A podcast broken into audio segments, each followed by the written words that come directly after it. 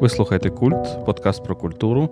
Сьогодні ми говоримо про подорож у культурі, образ подорожі в культурі, в літературі, у філософії, чому він важливий, що він символізує, які є його форми.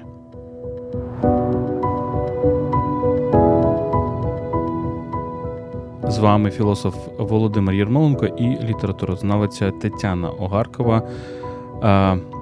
Хочу нагадати, що ви можете нас підтримати на Патреоні, патреон крапка ком слеш культ подкаст. Всі ваші донати ми спрямовуємо на закупівлю автівок для Збройних сил України. патреон крапка ком слеш культ подкаст. Ну і патрони також мають змогу слухати повні випуски, трішки ширші, трішки глибші, трішки більші, ніж ті, які ми виставляємо для загальної аудиторії.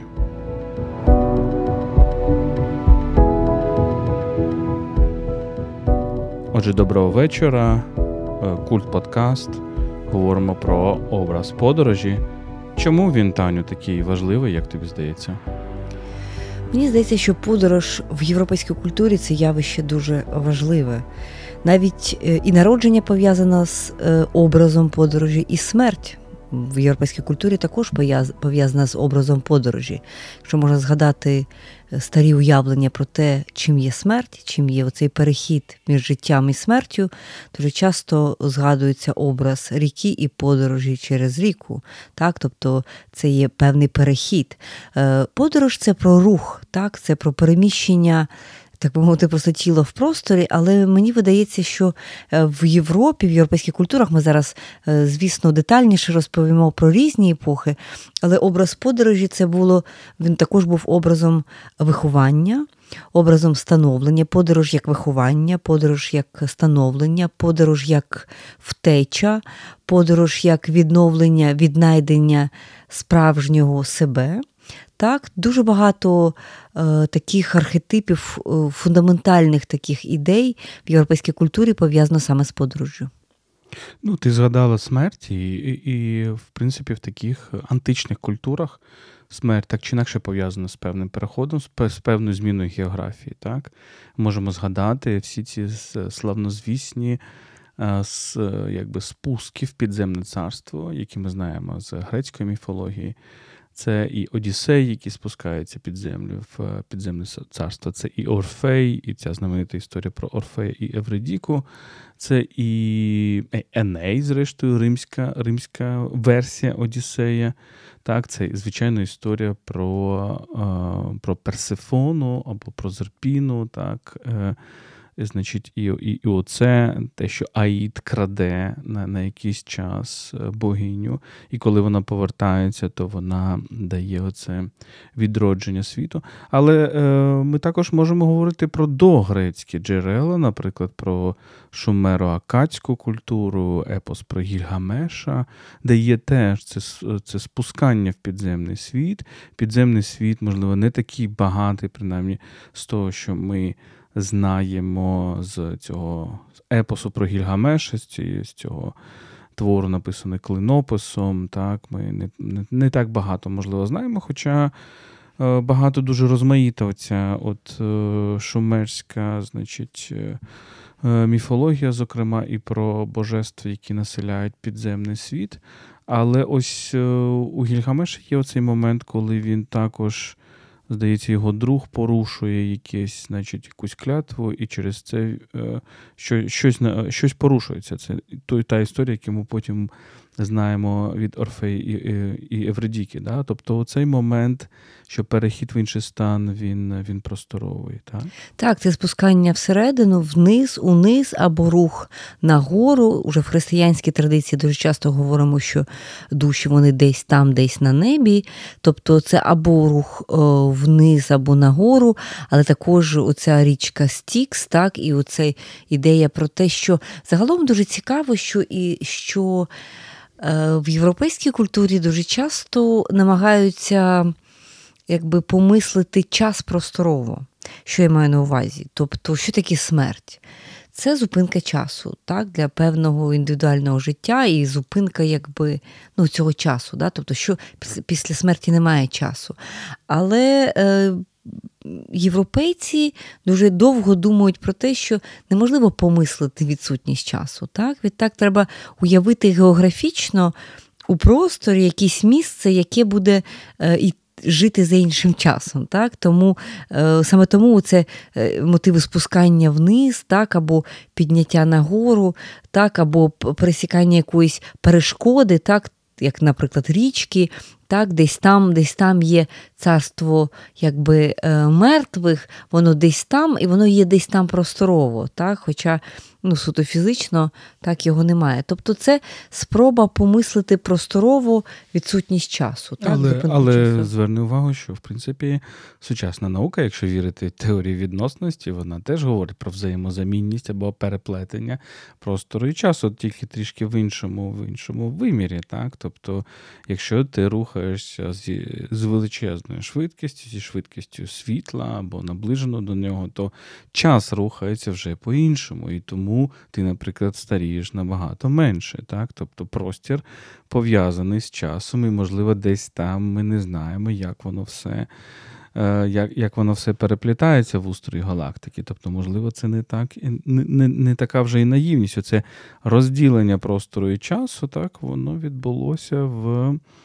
ну, в таку модерну, в модерну добу, і без сумніву, воно от зверни увагу, давай звернемо увагу, що в європейській філософії спочатку Декарт розділяє фактично духовний світ від матеріального світу, або те, що він називається «res cogitans», наше мислення, так, яке є духовним внутрішнім світом, і «res extensa», який є просторовим зовнішнім світом. Далі за ним йде Кант, який фактично теж, ну, можливо, не так, але, але теж рухається в цьому фарватері. І далі йде Бергсон, про якого ми з тобою говорили, який розділяє простір і час. Він каже, час інтенсивний, ми його переживаємо, простір екстенсивний. От він, він, ось, він, він якби зовнішній щодо нас. І сучасник Бергсона, Ейнштейн, Айнштайн, який, можливо, ставиться під сумнів. І, можливо, наш, в наші часи ми повертаємося до думки, що ці простори і час дуже сильно переплетені. Ми з тобою говорили, коли у нас є і випуск про простір під час війни, і час, і час під час війни, так? Так, і загалом от сама ідея подорожі, вона якраз і поєднує час і простір, так? Тому що подорож – це певний синтез часу і простору, тому що ти подорожуєш, очевидно, в просторі, але водночас в часі. І, а цей акцент на часі, він теж є важливий, так? Коли я казала про те, що часто в європейській культурі ми бачимо акцент на тому, що подорож має певну, це є певна педагогіка, так? Це є певне, певне навчання, людина навчається під час подорожі. Подорожі, це теж про час, про становлення, про дорослішання, так, про ставання розумнішим і там освіченішим, так, згадаємо попередні століття, вісімнадцяте століття, дев'ятнадцяте століття, ідея у цієї освітньої подорожі для молоді, так, тобто, очевидно, для аристократичних родин, так, але, власне, ця ідея про те, що молода людина мусить обов'язково здійснити подорож. Таку, тоді подорожі тривали довго, тому що тоді ще не було ані залізничного транспорту, ані автомобільного транспорту, так, це переважно були там коні, тобто це тривало тижнями і місяцями, але у ці подорожі вони, їхня мета не була розвага, їхня мета була, власне, освіта, Освіта, станов... освіта поєднана зі становленням особистості, так? Давай ми до цього ще повернемося, до цієї модерної доби, бо це дуже цікаво, тому що це історія про те, як простір вплітається у внутрішнє, як для того, щоб розвинутися самому, тобто вийти на якийсь інший етап, це ж ідея якраз виховання. Ти маєш пересуватися в просторі, це надзвичайно цікаво, але спочатку торкнемося двох інших образів подорожі, і мені здається, вони присутні в середньовічній культурі. Перше, це подорож як зустріч з абсолютно іншим, так, з чужим, з іншим, з невідомим. І багато в середньовічній літературі воно пов'язано з цим. Та сама історія про Тристана і Ізольду, так, тобто подорож якби на край світу, але не тільки інше, можливо, в цьому іншому герой перероджується, так? І, і, і, і, і ось це те, що відбувається, значить, воно, воно дуже важливе. А інший момент, інший момент, теж не менш важливий, це подорож у вічність. І тут ми маємо Данте. Так? От ти говориш про оце, значить, спускання, підіймання. У Данте це все є. Так? Він спускається в пекло. Пекло, е- чистилище і рай у Данте мають географію, так? Мають просторовий вимір. Він, він спускається в цей конус пекла вниз. Так? Е- він, е- значить, він іде горою е- чистилища, і потім він піднімається небеса, а, в рай, так? Так, і в середньовічній літературі ми також, і, зокрема, в українській середньовічній літературі ми маємо цей жанр ходіння до раю, так? Тобто подорож до раю теж як певна така важлива метафора, важлива е, історія про те, як так подорожує людина. Так, тобто оцей сакральний момент, так, тобто подорож пов'язана вона з сакральним моментом.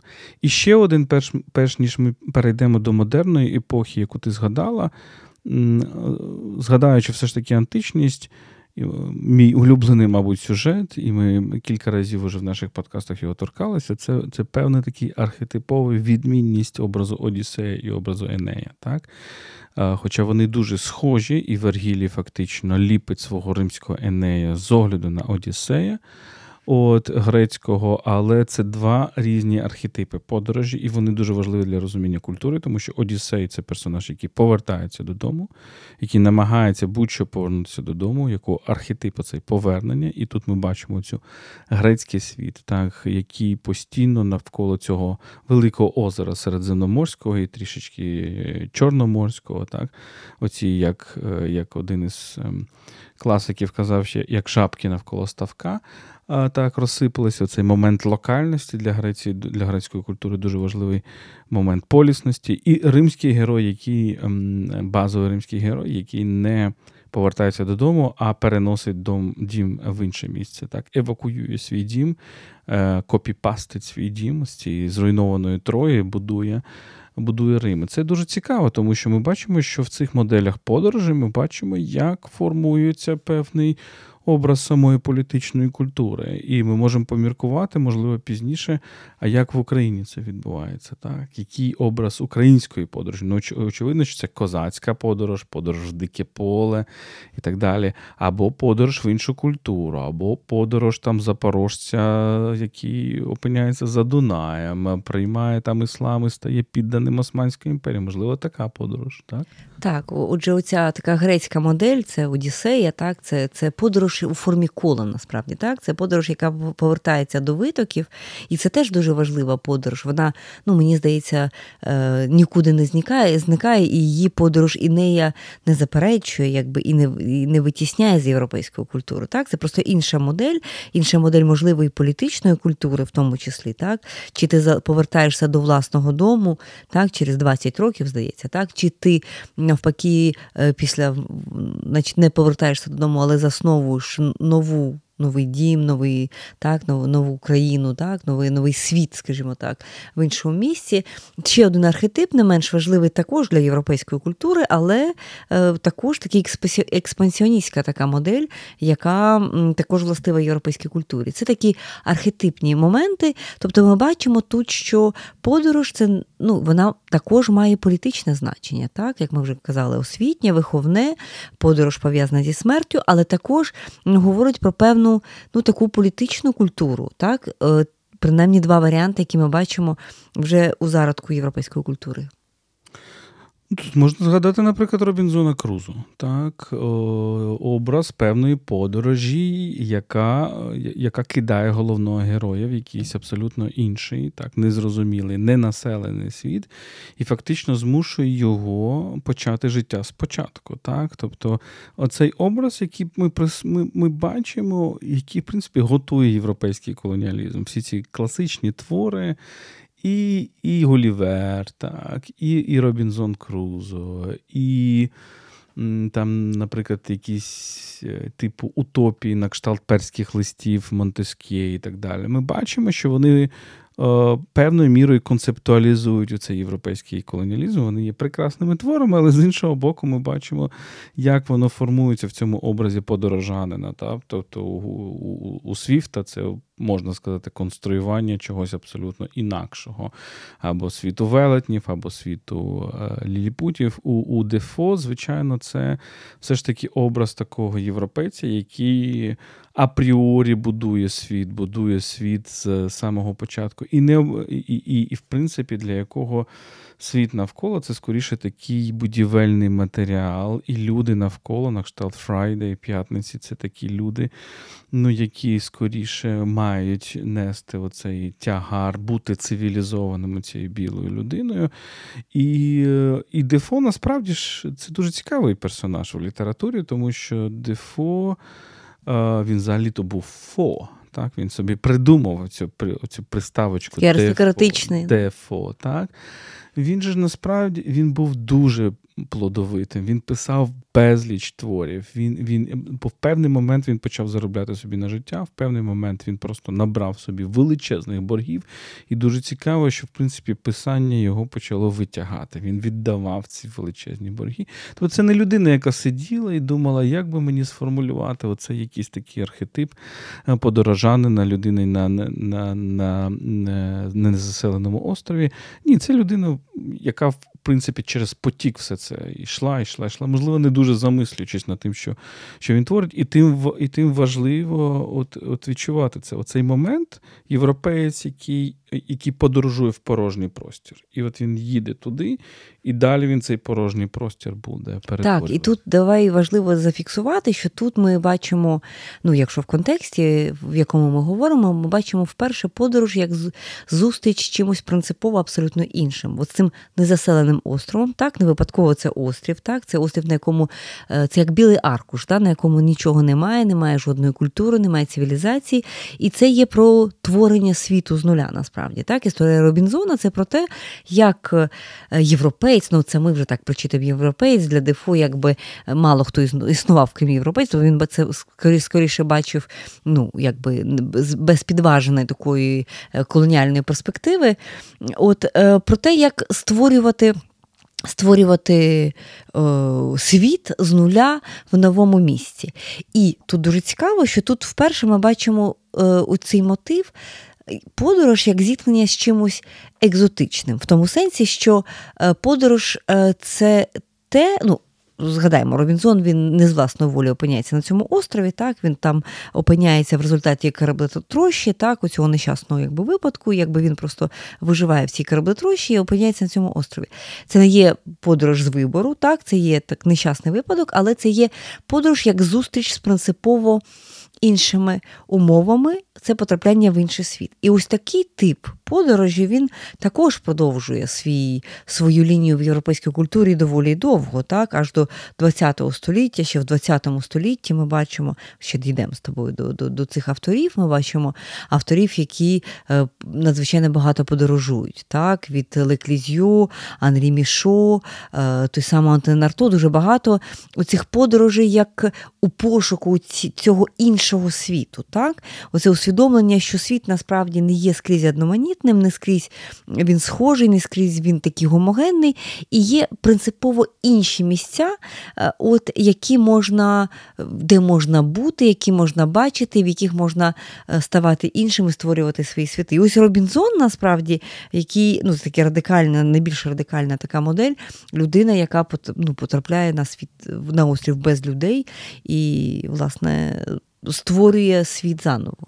Це дуже цікаво, тому що серед авторів, яких ти згадала, є ж людина також, яка пише рімейк на Робінзона, теж француз, це Мішель Турнє, і його роман «П'ятниця» або «Тихоокеанський лімб». Так, це теж дуже цікаво. Лімб. А чому лімб? Тобто це явно натяк на Данте. Тобто лімб, пам'ятаємо, це місце в пеклі, де, в принципі, живуть праведники, які не заслуговують ще на чистилище, так, але праведники до Христа. Так, тобто вони страждають, але принаймні страждають не так, як інші грішники.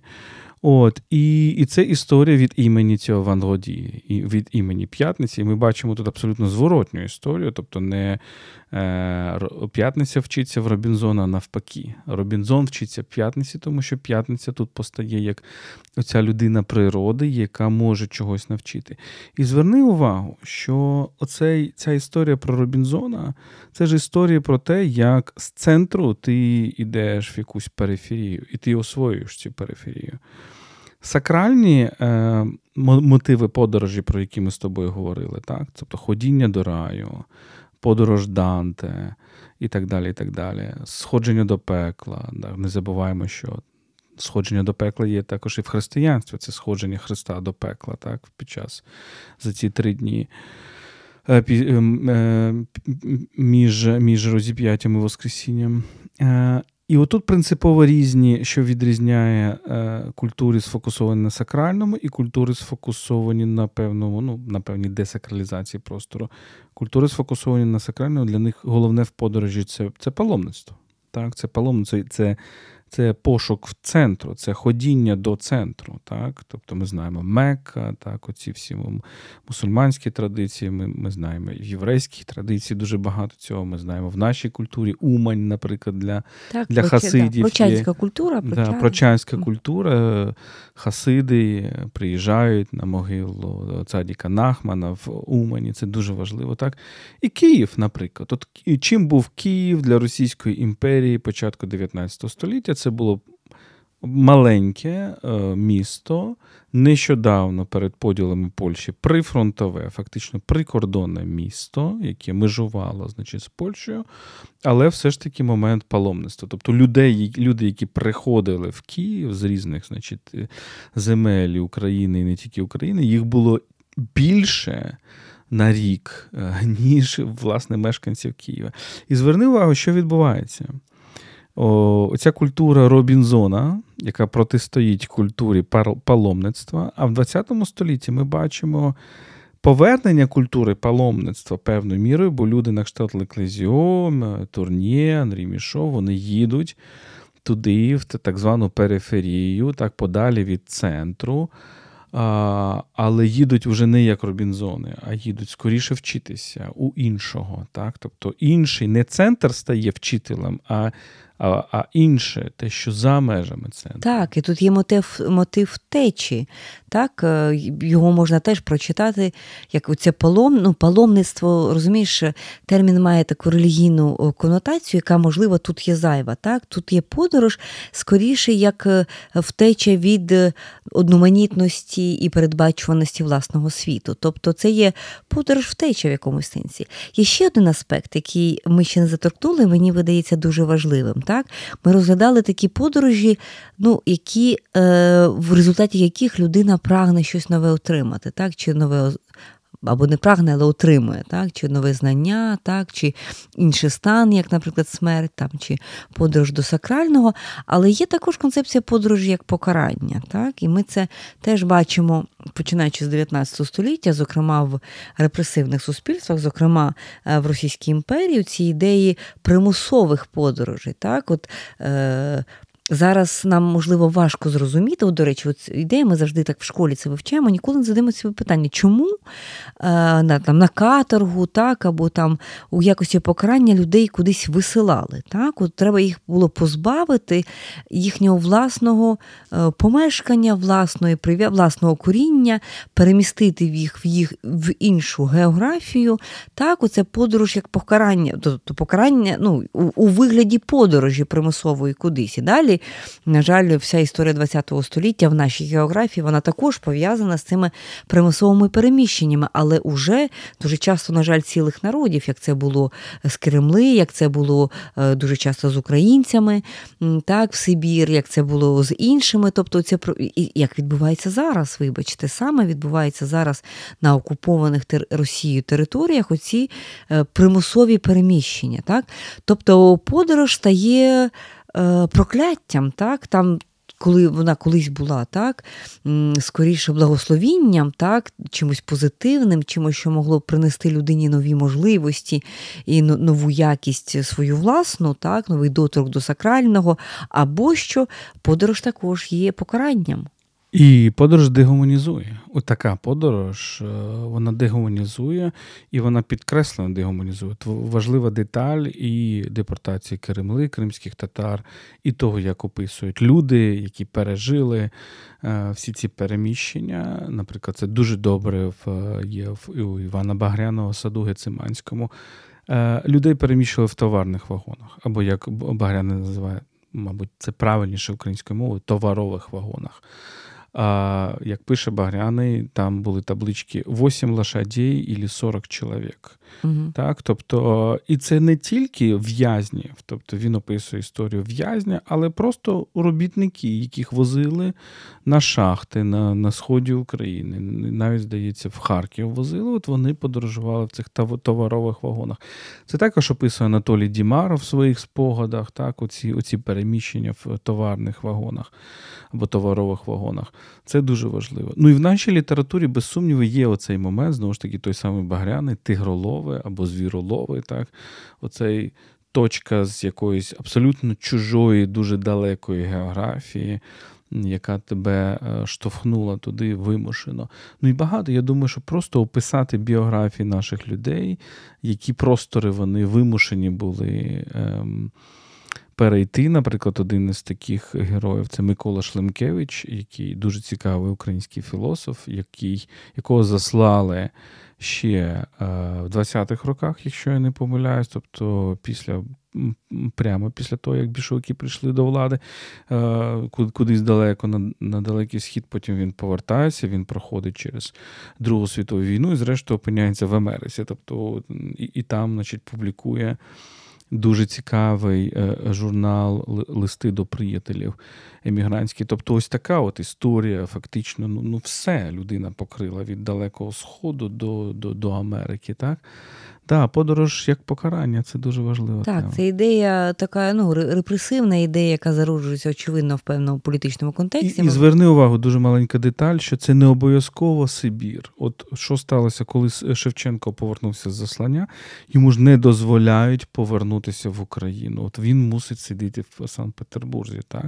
Тобто, і він від цього дуже страждає. Тобто, момент, що тобі, так, ти нібито все заслання закінчено, ти нібито живеш в столиці імперії, але ти не можеш торкнутися своєї землі. Те саме, коли Драгоманова висилали в сімдесят шостому році, йому заборонили бути в Україні. Він міг би поїхати в той самий Петербург. Він сказав, ні, я краще так, поїду так, за межі. Так, і ця людина так, ну, якби Драгоманов, який решту свого життя прожив за кордоном, так, в Женеві, в інших містах, якби багато подорожував, начебто це могло би і не виглядати, але це виглядало як справжнє покарання. І тут це, от, власне, оця ідея подорож як покарання, вона актуалізує ще раз ту подорож, про яку ми говорили на початку. Вона актуалізує Одіссею, так? Тому що вона саме цей паттерн європейської культури, що подорож, вона має форму кола, так? І герой подорожі, так, він понад усе прагне повернутися в точку, яку він залишив. І так великою мірою побудована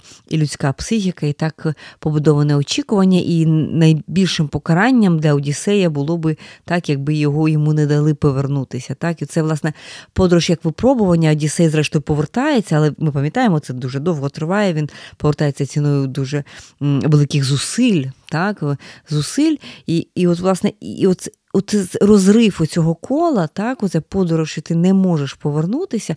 Згадаємо також заборони проживати в великих містах. Так? Для, для людей в, в радянські часи. Або там е, межа усідлості, здається, це називалося для, для євреїв. Так? Якби там якийсь там сто перший кілометр, я можу помилятися, якийсь там кілометр, за яким не можна було, да, оселятися. Тобто всі ці речі, вони пов'язані про, ну, от, з позбавленням коріння. Да? От, навіть не коріння, а якось точки тяжіння для цих траєкторій. Так і, очевидно, попри те, що, ну, сучасні люди, люди ХХ століття, звісно, подорожували набагато більше, ніж люди дев'ятнадцятого століття, так? Тим більше вісімнадцятого століття. Подорож виявляється для них, ну, дуже часто покаранням. Ну так, і в цих подорожах багато хто помирав. Так, і, і от на цих етапах наші дисиденти, коли описують ці етапи, вони дуже з великим болем це описують, це дуже були складні речі. Але якщо ми перенесемося на інший континент, згадаємо американську, да, оці Trail of Tears, воно називалося, здається, пам'ятаєш? Так. Зараз в Америці там шановують, намагаються якось працювати вже з цією історією індіанців, які були знищені. І оце Trail of Tears, коли е, далі більше експансії індіанців, значить, виганяли з одного штату, з іншого штату і так далі. І вони йшли цією тропою сліз, і багато хто вмирав. Так, це дуже важливо.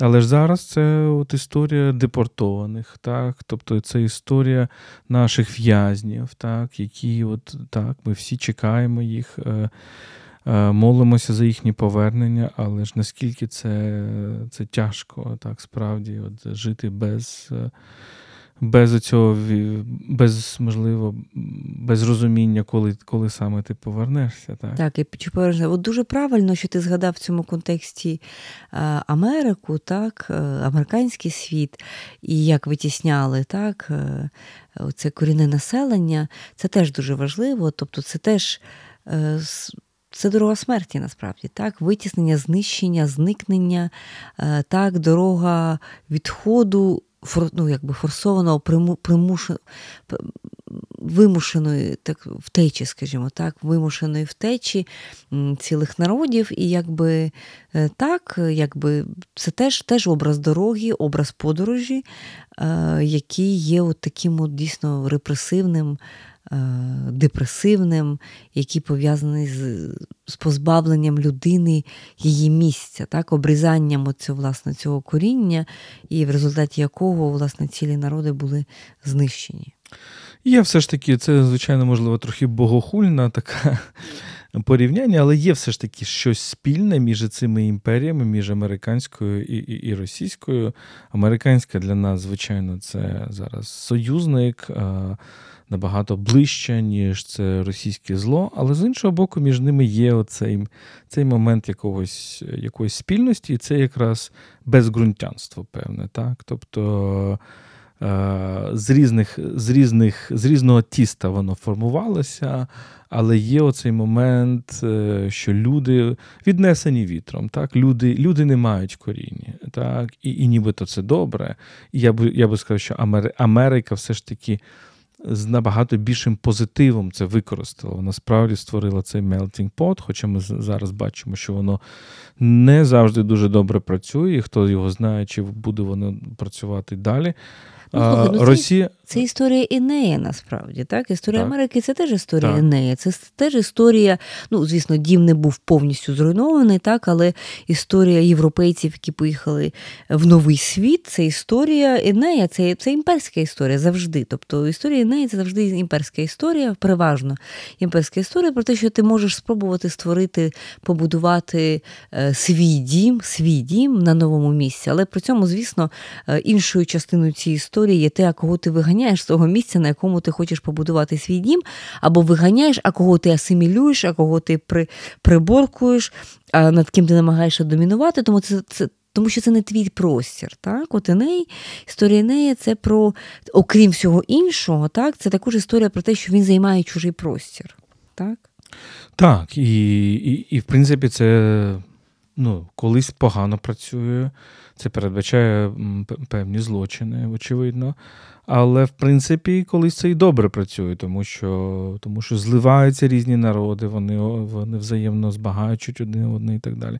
І мені здається, що Росія насправді хотіла певною мірою в різні етапи своєї історії, вони намагалися імітувати цю, цю американську знекоріненість, але щось у неї все виходило набагато гірше. І мені здається, от як ми маємо описувати цю Російську імперію, якщо от, от в гуманітарних науках світових, та, зараз дуже такий, багато десятиліть, це такий, я би назвав його, конструктивістський, конструктивістський консенсус, так? Тобто всі кажуть, що суспільство – це результат, значить, суспільного конструкту, ми всі результати суспільного конструкту, нація – це imagined community, уявлювана спільнота і так далі, і так далі. Тобто це все йде проти цього органіцизму, який ми знаємо, що і від романтиків іде, від там, дев'ятнадцятого століття, воно проникає, звичайно, і двадцяте століття, фашизм, і нацизм і так далі.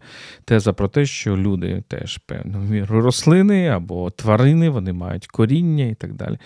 І двадцяте століття намагається з цим боротися, і дуже добре, що бореться, але іде занадто далеко інколи. І от ес ер ес ер – це теж такий конструктивістський, конструктивістська теза. Це конструктивізм, який доведений до абсурду. Конструктивізм я маю на увазі в філософському, а не в архітектурному сенсі. Що ми викорінюємо людей, так? Ми, їх, ми з них робимо безґрунтян, ми змушуємо їх забувати свою ідентичність, ми змушуємо їх максимально подорожувати. Так? З села в місто, з однієї території в іншу, оці депортації і так далі, і так далі. Так? Тобто... Всі ці призначення, розподіл, як це називалося, після закінчення університетів, так, радянські люди, як правило, не, не дуже сильно могли обирати, коли, куди їх направлять, так, оці історії, направлення це називалося, людина мусила їхати, ну, дійсно, абсолютно, подекуди абсолютно іншу географію, для того, щоб там продовжувати, тобто, намагання е-м, згладити простір, так, зробити його якимось, ну, однаковим, дійсно, і потім конструювати на цьому, на цій основі, на величезній території, величезній географії, новий світ. І, звісно, це все доволі болісно переживалося різними народами, в тому числі і українським, так, і, і іншими теж, якби це прагнення, ну, тому що воно торкається найбільш природженого, найбільш органічного, найбільш такого, що і рідним, да, оцього твого рідного простору, в якому ти народився, да, до якого ти так чи інакше прив'язаний і так далі. Ще одна тема, про яку, мені здається, варто поговорити, явище туризму, так? Але почекай, почекай. Ми все ж таки ми, ми почали оцю тему, і вона дуже важлива. Подорож як освіта, як виховання, і давай все ж таки нею, в неї заглибимося. Тобто, що відбувається, умовно кажучи, в вісімнадцятому-дев'ятнадцятому столітті, відбувається якби секуляризація оцієї ідеї паломництва. Так? Тобто так. Образ паломництва залишається, але замість релігійних центрів ми бачимо культурні центри. Так, і це центри, і це переважно подорожі з півночі на південь, і це, як правило, подорожі з такою культурною метою. Це дуже часто подорожі в Італію, дуже часто подорожі в Грецію. Чому в Італію, чому в Грецію? Тому що це подорожі тут уважно не лише з півночі на південь, це також подорожі в історію. Тому що, от, власне, в цих освітніх подорожах дуже важливо, що людина, яка живе сучасністю, має розвинуту в собі здатність осягати минуле. Тому що історія магістра Віта, так, історія нас вчить життя. І ця ідея про те, що без цієї подорожі ти не можеш, якби, пройти оцей процес виховання і становлення. Ти маєш знати, да? І тому опанування простору, воно насправді тотожнє опануванню історії і культури своєї цивілізації. Це дуже часто інша країна, так, і коли британці, от уявімо собі цю британську подорож в вісімнадцятому столітті чи в дев'ятнадцятому навіть столітті з остров, з островів, так, з острова треба переплисти на континент, треба потім безкінечно довго їхати по цьому континенту, так, для того, щоб потрапити в Італію. Якщо це Греція, то треба знову Знову, значить, якщо це острови, так, то треба знову пересікати море. Тобто це, це насправді довгі виснажливі подорожі, але метою ця секуляризація, секуляризовані паломництва, так, до руїн, і дуже часто там нема що дивитися, так, тому що якщо ми говоримо про Італію, дуже часто метою цих подорожей були подивитися на руїни, так, на, на зруйновані, ну, в тому числі, так, на зруйновані м, речі, тому що це було отаким моментом, моментом осягнення минулого. Тобто подорож з півночі на південь, подорож з теперішнього в минуле, метою якої є доторкнутися до, до витоків власної культури.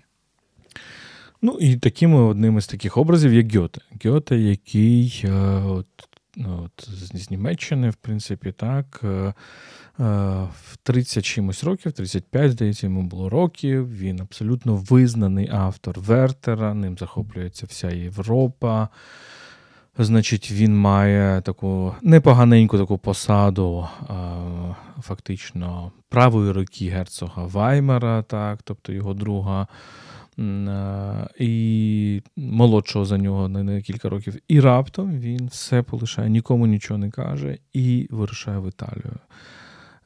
І потім пише якісь листи вже з подорож, він міняє собі ім'я, він бере собі інше ім'я, він називається художником, тобто він фактично створює себе інкогніто, іншу, іншу, іншу персоналію. Так?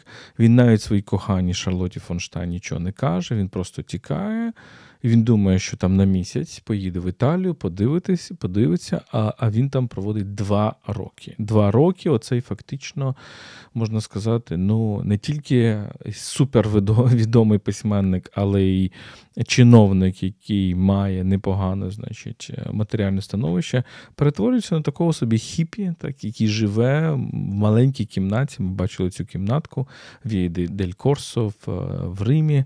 От, і він, він щось збирає, він на щось дивиться, він вчиться бачити, як він каже. От Гете. Інший приклад – це Вінкельман. Вінкельман е- – сучасник Гете, так, який, значить, теж їде в Італію і створює цей образ, цей образ е- античного мистецтва, як, значить, як ця формула звучить. Спокійна велич і шляхетна простота. Чи так, навпаки? Так. Е- от, от момент. Так. Протестантська – це дуже важливий в історії Європи, дуже важливий момент, тому що до цього це, звичайно, було протистояння. Завжди було протистояння германського світу і, і романського світу. Е- бо в епоху середньовіччя, значить, германський імператор намагався довести, що він має сидіти в Римі, бо він імператор священної Римської імперії, було протистояння імператора і папи завжди, там італійські міста були, там Гвельфі, Гібеліни, хто за папу, хто за імператора. От, а потім прийшов протестантизм, справа стала ще гірше, так, тобто це вже був релігійний розподіл. І от після всього цього, після буремних шістнадцятого-сімнадцятого століття, в вісімнадцятому раптом Німеччина тягнеться до Італії. Так, так, північ тягнеться до півдня і бачить в цьому якісь, якісь джерело, ну, становлення, власне, становлення і натхнення. Можна говорити про подорож як терапію, як терапевтична подорож, також як подорож в пошуках себе.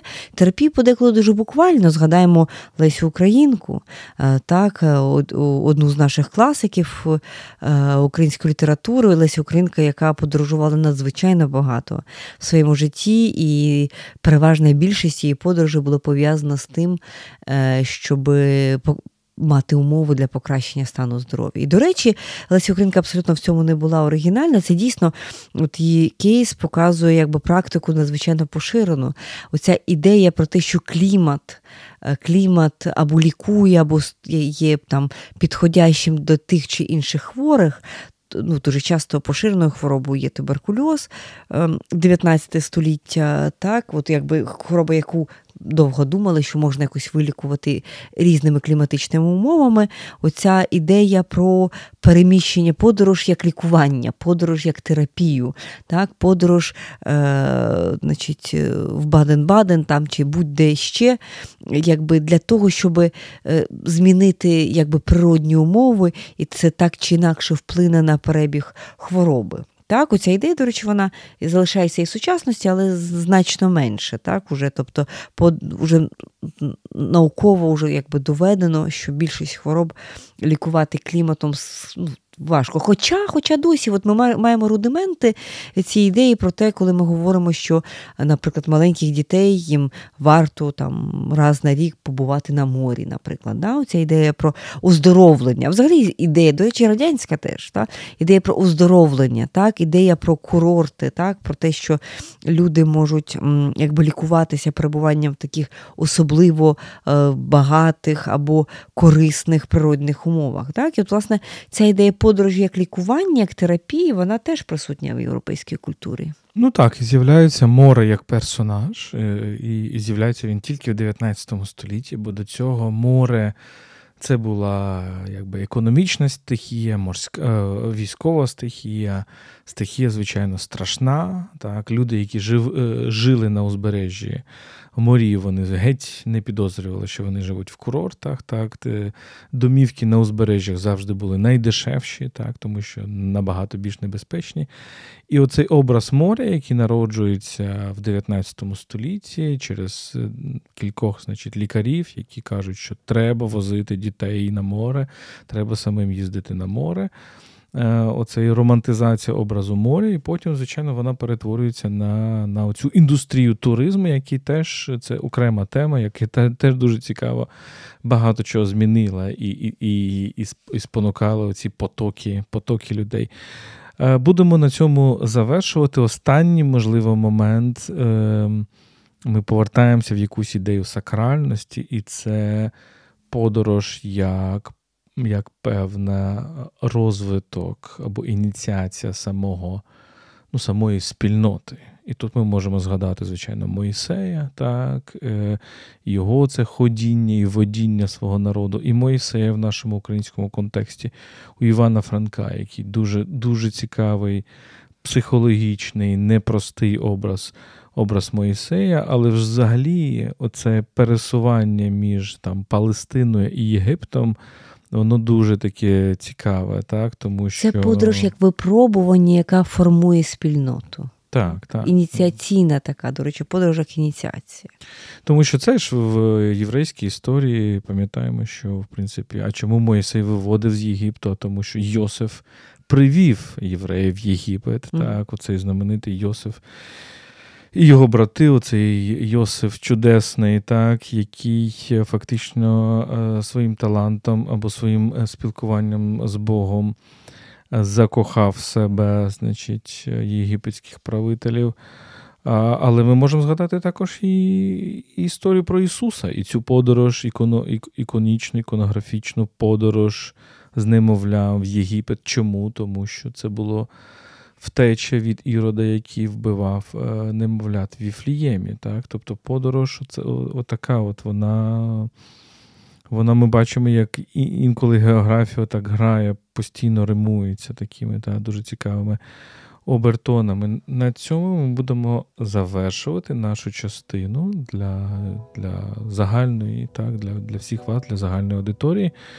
Це був подкаст «Культ». Володимир Єрмоленко та Тетяна Огаркова. Не забувайте нас підтримувати на Патреоні, патреон крапка ком слеш культподкаст. Всі ваші донати йдуть на закупівлю автівок для ЗСУ.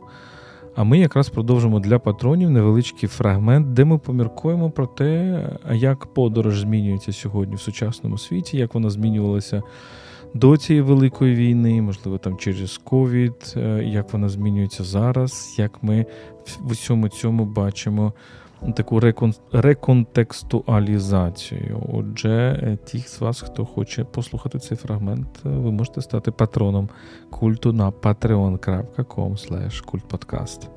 Дякуємо вам за увагу. Слава Україні!